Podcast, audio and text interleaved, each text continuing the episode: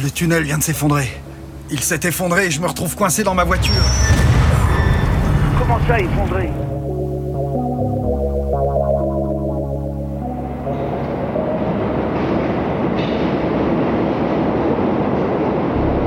Vous entrez dans le, dans le tunnel. Présent- présenté par Peter Peter Peter.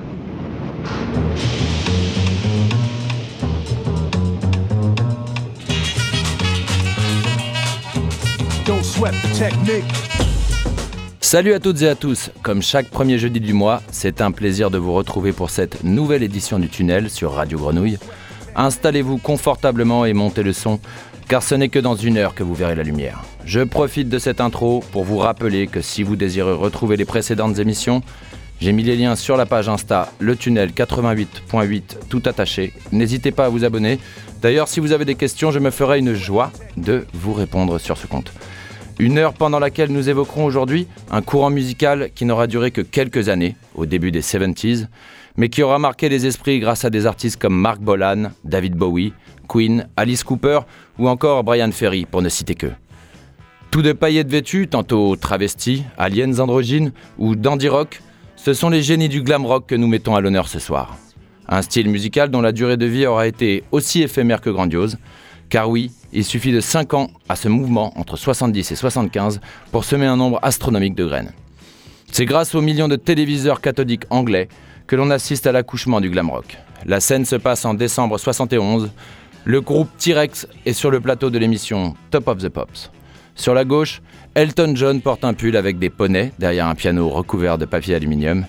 Au centre, le chanteur Mark Bolan, guitare entre les mains, des paillettes collées sur les joues, entame les paroles de l'iconique On, alors que la ligne de basse ravageuse lui avait déjà emboîté le pas. Jusque-là, le travestissement était une tradition du music hall anglais pour faire marrer dans les chaumières. Mais là, le maquillage de Bolan est à prendre au sérieux. Il bouscule les codes des genres masculins et féminins. T-Rex joua On à la télévision et le glam rock fut. Mark Fell, alias Mark Bolan, auteur, compositeur, chanteur et guitariste du groupe T-Rex, quitte très tôt l'école pour devenir acteur, puis mannequin et finira même sur le papier glacé du magazine Scène Mode. Il avait déjà tout pour devenir un animal de scène. Initialement connu sous le nom de Tyrannosaurus Rex, ils raccourcissent leur nom en 1970 pour coïncider avec un changement de style dans leur musique. Ils passent d'un folk expérimental à un rock plus électrique qui va tout de suite séduire un public plus large. Avec les morceaux Ride What Swan, Hot Love, Get It On et Metal Guru, T-Rex se hisse en tête des ventes au Royaume-Uni et annonce l'avènement du glam rock. Ils sortent donc cette même année leur premier album appelé sobrement T-Rex. Ils connaissent un succès phénoménal en Grande-Bretagne et c'est la naissance du phénomène appelé T-Rextasy, comparable à la Beatlemania quelques années auparavant. Le 16 septembre 1977, revenant d'une tournée avec le groupe punk The Damned, Mark Bolan meurt dans un accident de voiture conduite par sa femme Gloria Jones à Londres. Pour les plus curieux, je vous laisse checker sur le net qui est Gloria Jones. On est sur une artiste elle aussi très talentueuse. Mais pour le prochain titre, j'ai choisi de vous envoyer Jeepster, qui est un grand classique du groupe. On retrouve d'ailleurs ces deux singles sur l'album Electric Warrior, sorti en 1971, un disque qui est considéré comme une pierre angulaire du glam rock. Vous êtes avec Turpy dans le tunnel et on s'envoie ce bon Mark Bolan et ses petits potes avec Jeepster de T-Rex.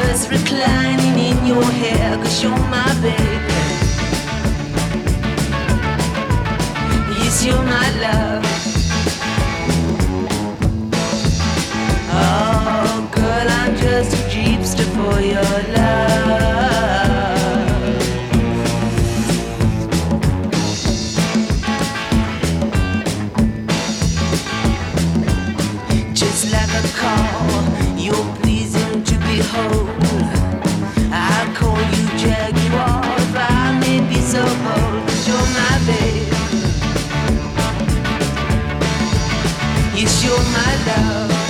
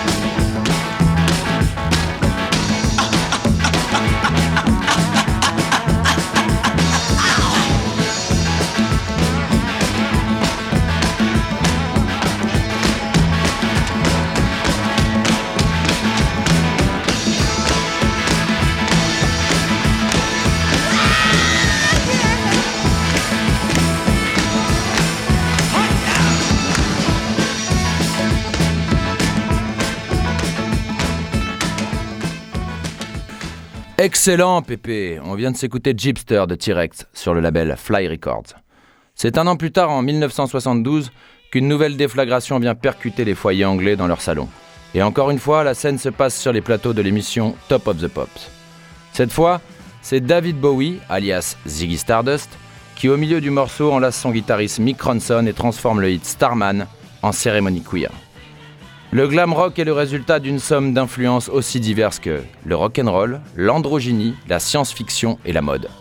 Musicalement, c'est un mélange de retour au rock des années 50 et de musique futuriste avec le début des synthétiseurs. Une musique captivante et innovante pour danser et s'éclater, un genre qui a généré une quantité astronomique de tubes taillés pour la diffusion en radio. Avec des paroles et des mélodies drôles et attachantes, le glam rock fut un mouvement positif et fédérateur pour la jeunesse des années 70, mais aussi une grosse influence pour plusieurs mouvements musicaux qui suivront. Nos prochains clients s'appellent Slade, et on est sur de la grosse machine à succès. Voici Slade en quelques chiffres. Le groupe a vendu plus de 50 millions d'albums dans le monde et a récolté le plus de titres classés numéro 1 dans les charts anglais durant les années 70. On est sur 12 albums studio, tout n'est pas excellent, mais il y a du lourd. En 1966, le batteur Don Powell persuade Noddy Holder de rejoindre The In-Betweens, un groupe qui comprend déjà le guitariste Dave Hill et le bassiste-compositeur Jim Lea.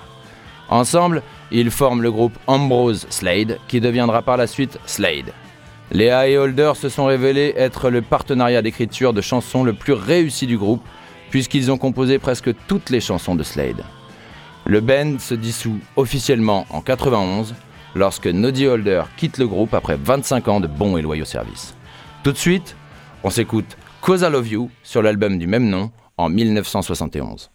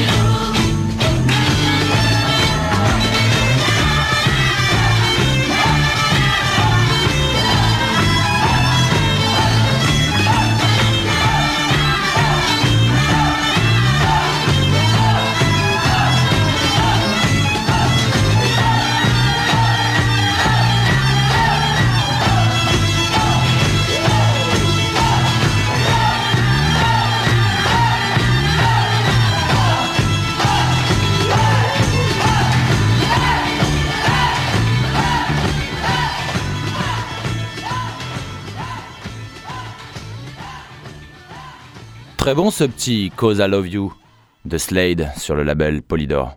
Mais revenons-en à l'un des gros bonnets de l'émission de ce soir. Bowie n'a pas inventé le glam rock car T-Rex en avait déjà bien imprégné la scène deux ans plus tôt. En revanche, il est clairement l'acteur majeur du mouvement grâce à son album The Rise and Fall of Ziggy Stardust and the Spiders from Mars, plus communément appelé Ziggy Stardust. Un disque, un disque pardon, qui raconte l'histoire d'un extraterrestre descendu sur Terre pour, devenir une icône du rock. David Jones est un enfant doué mais bagarreur. C'est au cours d'une bagarre pour la fille qu'ils courtisaient tous deux que George Underwood le frappe à l'œil gauche. Il en gardera les séquelles toute sa vie. Il apprend le saxophone et forme son premier groupe à 15 ans. À l'époque, on est en 1962, il joue des reprises du Velvet Underground en club et sort quelques titres sous son vrai nom, David Jones. Mais le succès n'est pas au rendez-vous. En 67, il prend comme nom de scène celui de l'américain pionnier à Fort Alamo et compagnon de Davy Crockett, James Bowie. Son premier album David Bowie, un mélange de mode et de pop baroque, sort la même année sans beaucoup plus de succès. Il se convertit quelques mois plus tard au bouddhisme et fera en 69 la première partie comme mime sur la tournée de T-Rex. Cette même année où a lieu le premier pas sur la Lune, Bowie produira Space Oddity, son premier chef-d'œuvre, qui n'est pas de suite reconnu par le public mais qui deviendra en 72 le nom de son deuxième album. En 71 sort Hunky Dory, dont la pochette sera exécutée par son copain de bagarre, George Underwood. Le mec n'est pas rancunier. Un an plus tard, c'est l'année de la tournée Ziggy Stardust, qui mènera au fameux album du même nom. Bowie est tellement imprégné du personnage qu'il a créé qu'il en perd sa propre identité. Il doit interrompre la tournée pour sortir de cette schizophrénie. Mais la machine est lancée et l'année suivante, il produit trois albums. Le sien, du nom de Aladdin Sane, vous avez capté le jeu de mots, qui se classe en tête des ventes au UK, mais aussi Transformer de Lou Reed et Raw Power de Iggy Pop. Que des frappes.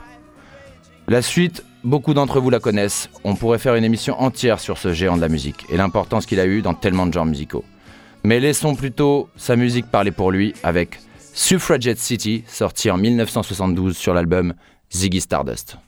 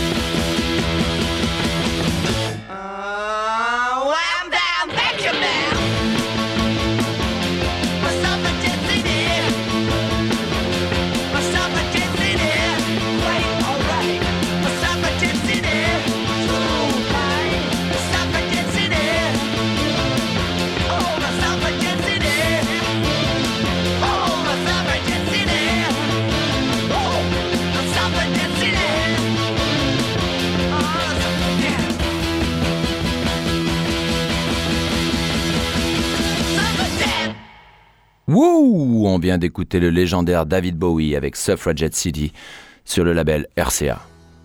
À 21 ans, lors d'une séance de spiritisme à Los Angeles, Vincent Damon Furnier apprend qu'il serait la réincarnation d'une sorcière brûlée vive au XVIIIe siècle nommée Alice Cooper. Le premier nom du groupe, The Naz, est rapidement abandonné pour qu'Alice Cooper devienne à la fois le pseudo du chanteur, qui porte désormais ce nom au civil, et celui du groupe. Dans un style inspiré du titre Helter Skelter des Beatles, le tube School's Out et son vinyle du même nom est vendu en 1972 emballé dans une culotte féminine rose en papier, alors que le gimmick du morceau est une reprise d'un thème de la célèbre comédie musicale West Side Story. Ce personnage sociable, plein d'humour et apprécié de tous, a su théâtraliser sa scène comme l'a fait dans les années 50 l'initiateur du shock rock Screaming Jay Hawkins. Lors de ses concerts, Cooper nous expédie dans des décors d'un univers fantasmagorique et délirant, plein d'accessoires gore où chaises électriques, poupées violentes, guillotines et boa constrictor se percutent violemment et nous éclaboussent de sang. Bref, encore un sacré phénomène. Voici Schools Out d'Alice Cooper.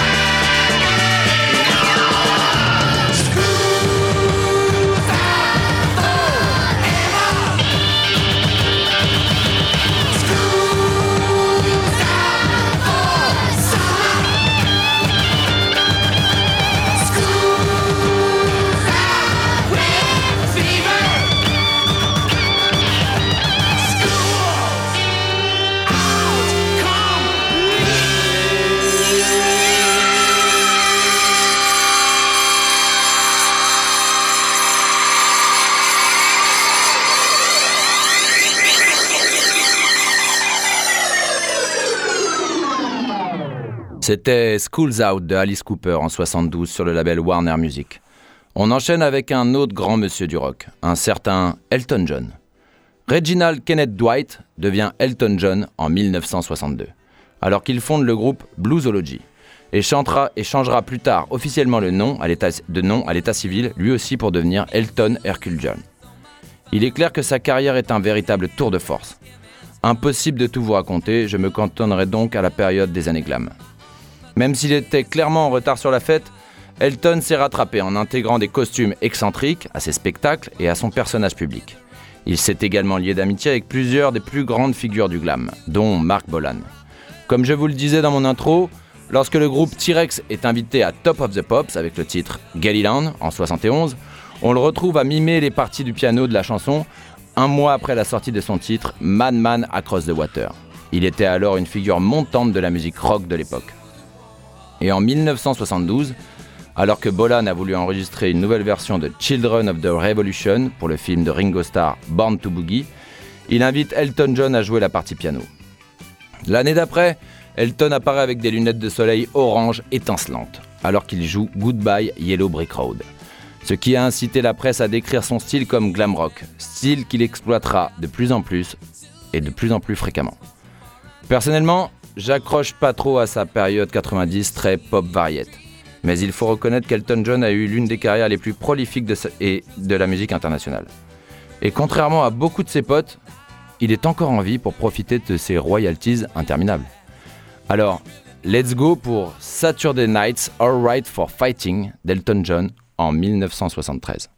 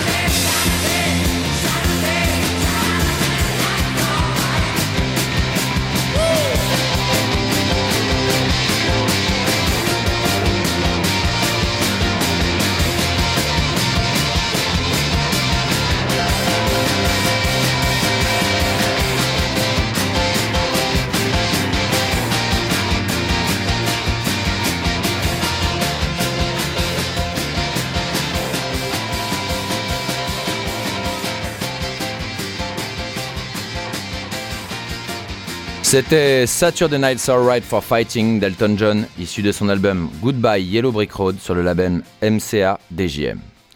Dans un registre plus punk, les New York Dolls apparaissent dans les années 70, à l'époque où certains quartiers de la Big Apple sont de véritables coupe-gorges. L'interprétation du glam rock à New York était plus proche du caniveau que des étoiles. Cette clique de petites frappes a eu un fort impact sur la planète rock, jusqu'à être un élément déclencheur en 1975 du punk britannique. Notamment grâce à leurs musiciens. Johansson est un chanteur énergique, au jeu de scène provoquant, et Thunders un guitariste plutôt doué. Mais leur style sulfureux et leurs frasques ont largement contribué au succès du groupe. Leur tenue provocatrice de travesti fera le reste et nous donne un aperçu du joyeux bordel que sont les New York Dolls. Avec pour chanteur une grande gueule dont les chansons parlent souvent de sexe, ainsi qu'un guitariste au gros riff qui tâche droguer jusqu'à l'os. En 1972, le magazine Cream les classe comme à la fois le meilleur et le pire groupe de l'année. Mais les Dolls s'en foutent, car leur rock direct, sans fioriture et leur attitude outrageuse sur scène leur permet de se forger un public fidèle et de tourner dans les grosses salles. Le premier batteur, Billy Murcha, meurt d'une overdose lors d'une tournée en Angleterre en 72. Les Dolls se sont reformés en 2006 avec Sylvain Sylvain et David Johansson comme seuls membres originaux et rescapés car Jerry Nolan, Johnny Thunders et Arthur Killer Kane sont eux aussi morts entre-temps. Apparemment, le rock est une musique dangereuse. Un danger à écouter sans modération, alors on s'envoie Looking for a Kiss des New York Dolls en 1973. You best believe I'm in love, L-U-V.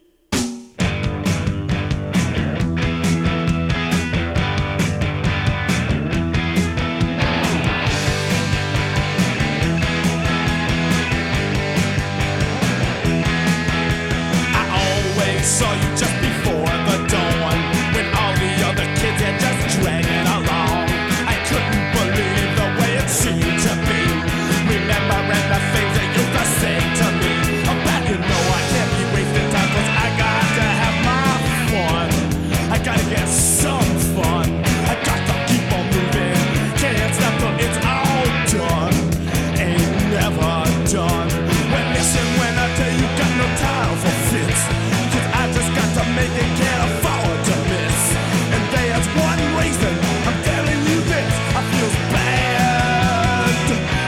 looking for a kiss well, won't you tell me why those kids are moving so slow? Is it that they just don't have a place to go? When the day starts breaking, the sun is gonna shine. It's hard to sleep if I've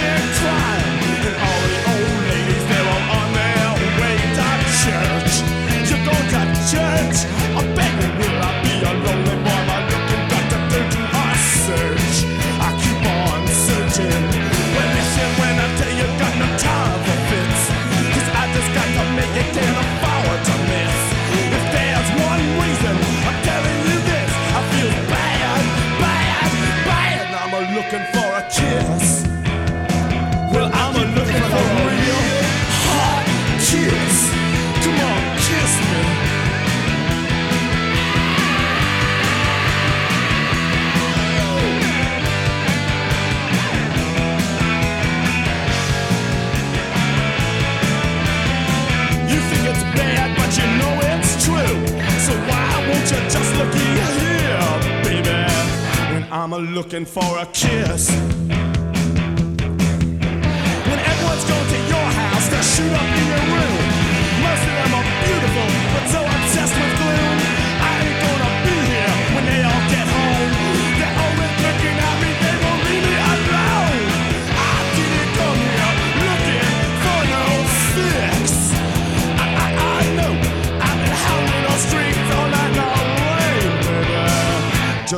Looking for a kiss.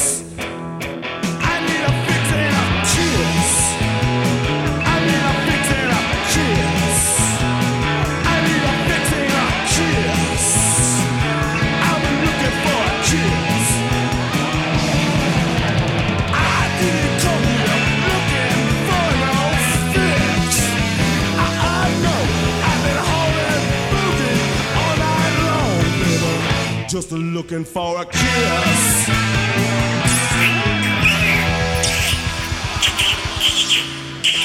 Yeah, ça fait du bien par où ça passe. On vient d'écouter Looking for a Kiss des New York Dolls sur le label Mercury Records. Il y avait dans le glam rock un mélange d'extravagance, de rébellion et de folie. C'était la liberté absolue. Du make-up aux bottes hautes en passant par les tenues baroques, des groupes adoptaient des noms futuristes et improbables. C'était une rébellion contre le quotidien, une révolution, mais une révolution pacifique, faite de musique, de danse et de spectacle. Et dans le genre déguisé, perruqué talonné, les suites se posent là. Nous sommes en 71, T-Rex a allumé la mèche de la folie du glam rock avec Ride, A White Swan et Hot Love. The Sweet arrive au bon moment, et ils sont eux aussi équipés du full package. Platform boots, costumes en satin criard et maquillages ambigus. À la base, on parle d'un groupe qui ne jouait même pas les instruments sur leurs albums, un genre de boys band de l'époque, dont les producteurs tenaient les ficelles en poussant tous les curseurs de l'esthétique glam rock à fond, car ce style était très vendeur en Angleterre à cette époque. En 73, The Sweet prend des libertés face à la production et change complètement de style. Une musique bien plus explosive, aux mélodies redoutables et aux harmonies vocales de premier ordre. Inspiré entre autres par les Who. Et bim, d'un seul coup, le son est bon. D'ailleurs, le prochain son en est le parfait exemple. Papy, tu peux nous balancer Blockbuster des Sweets s'il te plaît?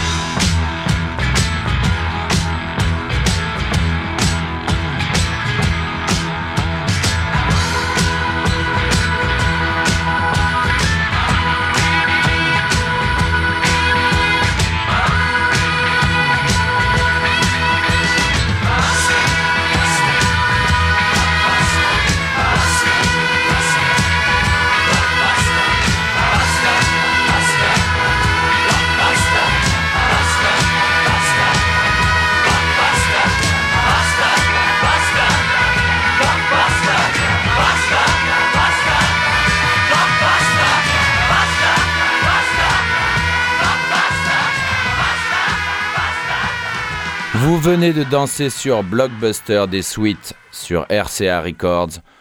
1973 est une année très prolifique pour une musique si chère à mes oreilles, le rock'n'roll. Puisqu'on n'est plus à un monument près, après Bowie, Bolan et Elton John, on va aborder le cas de Lou Reed. Petit prodige du rock américain, né d'une famille juive à Brooklyn pendant la dernière guerre, Lou Reed étudie le piano dès l'âge de 5 ans. mais se passionne très tôt pour le rock, la poésie, le modern jazz et surtout sa guitare. Il enregistre son premier 45 tours à 16 ans. Comme beaucoup de nos invités imaginaires dans cette émission, c'est un gros drogué. Et ses addictions sont attribuées à un électrochoc qu'il a subi à 17 ans, suite à la prise d'un traitement costaud à la demande d'un psychiatre. Commence alors la dépendance aux médicaments qui se traduira par une écriture crue et radicale. Dès ses 20 ans, il travaille comme auteur, compositeur, interprète dans la maison de production musicale Pickwick, où il engagera John Cale, violoniste alto. Ils joueront sous le nom de The Warlocks. Puis viendra l'épopée du Velvet Underground en 65, qui fut, malgré sa brève existence, d'une grande fertilité musicale.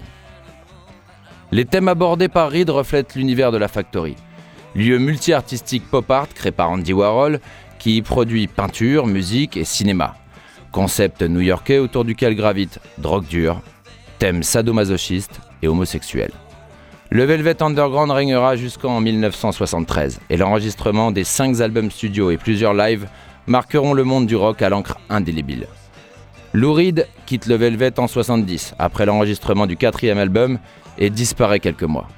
Il revient en 72 pour une carrière solo à Londres et la parution de l'album Lou Reed, auquel participent deux musiciens du groupe Yes, Steve Howe et Rick Wakeman, album qui ne rencontre pas le succès mérité. C'était sans compter sur un admirateur de longue date, David Bowie, et oui encore lui, qui la même année produira l'album Transformer et le propulsera au plus haut du firmament avec le titre Walk on the Wild Side. Reed décrit l'itinéraire de personnages new-yorkais, travestis, prostitués, connus à l'époque de de la Factory. Je vous cite une phrase traduite du titre Beginning to See the Light du Velvet. Te voilà devenu deux. Lequel vas-tu choisir? L'un est noir, l'autre est bleu. Tu ne sais vraiment pas quoi dire. Il nous quittera le 27 octobre 2013 à Long Island, mais il n'est pas bien loin. Un astéroïde porte son nom. Alors, petit hommage à Lou Reed, on s'écoute Vicious sur l'album Transformer, toujours en 73.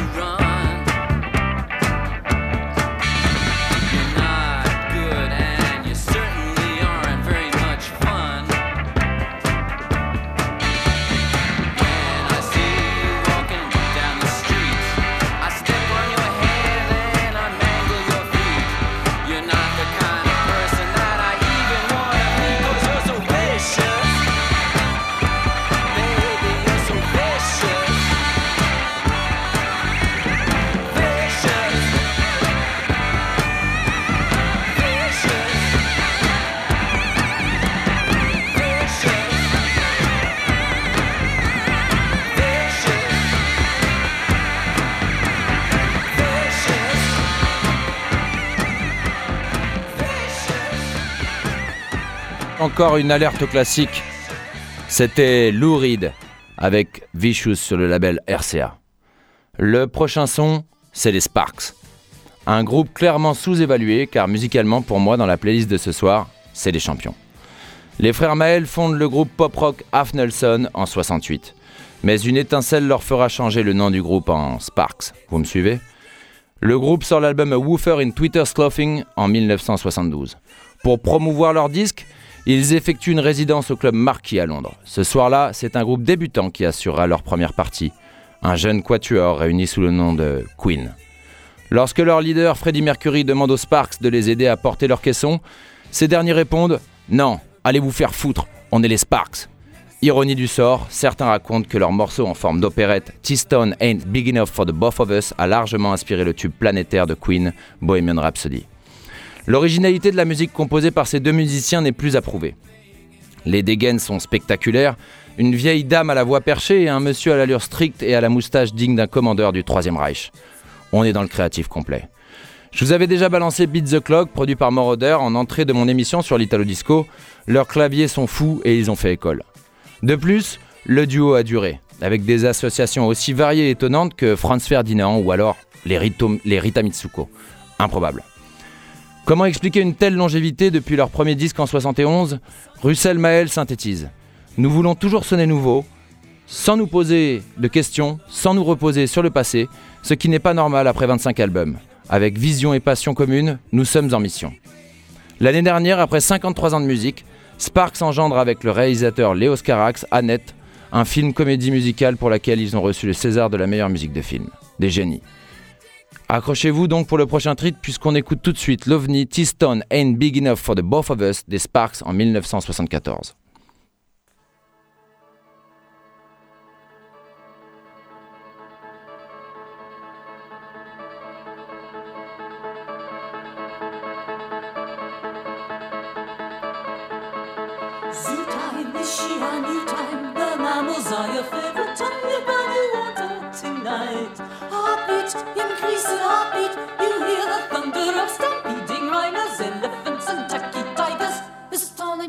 Enough for the both of us.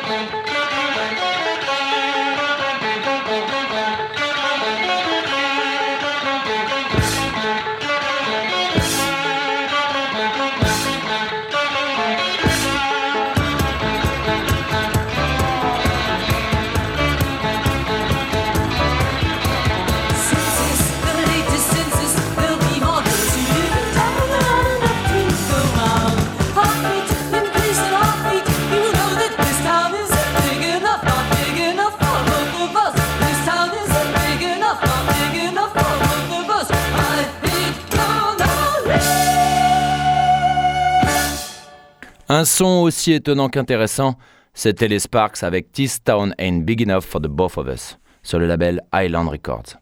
Et vu qu'on parlait des Queens juste avant et de leurs différends avec les Sparks à l'époque, eh bah, ce sera du Queen. Mais du Queen de l'époque. Du Queen glam rock, du Queen pas expliqué, du Queen sans transition. C'est parti pour No I'm Here en 75. Ça sent la fin, messieurs, dames. La fin d'une ère.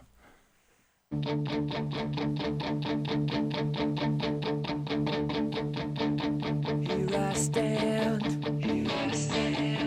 Look around, around, around, around, around, around. You won't see, now I'm here,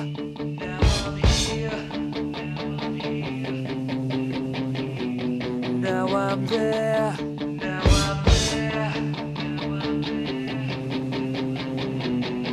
I'm just.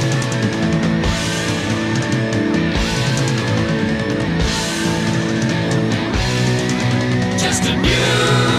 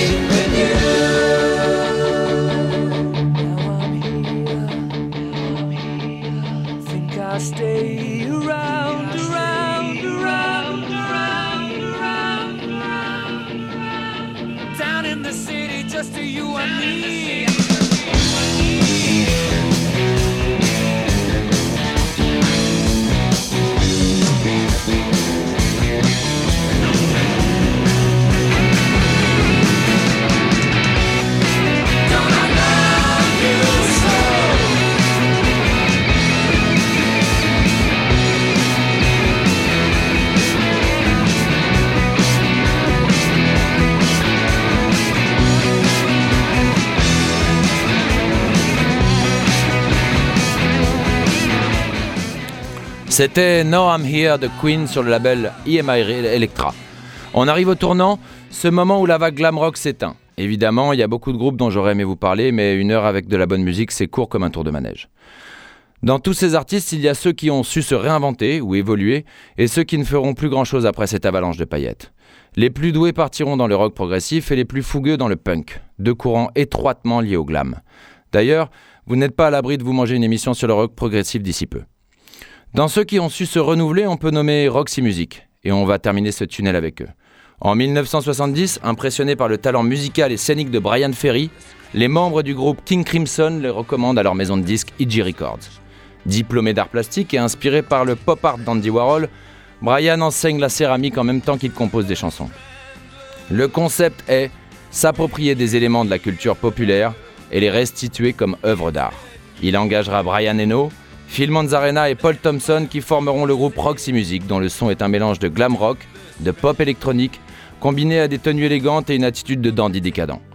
Avec le premier album Roxy Music sorti en 72, le groupe a rapidement captivé l'attention des fans et des critiques musicaux. Des chansons telles que Virginia Plain et Do the Strand sont devenues des incontournables de leur répertoire.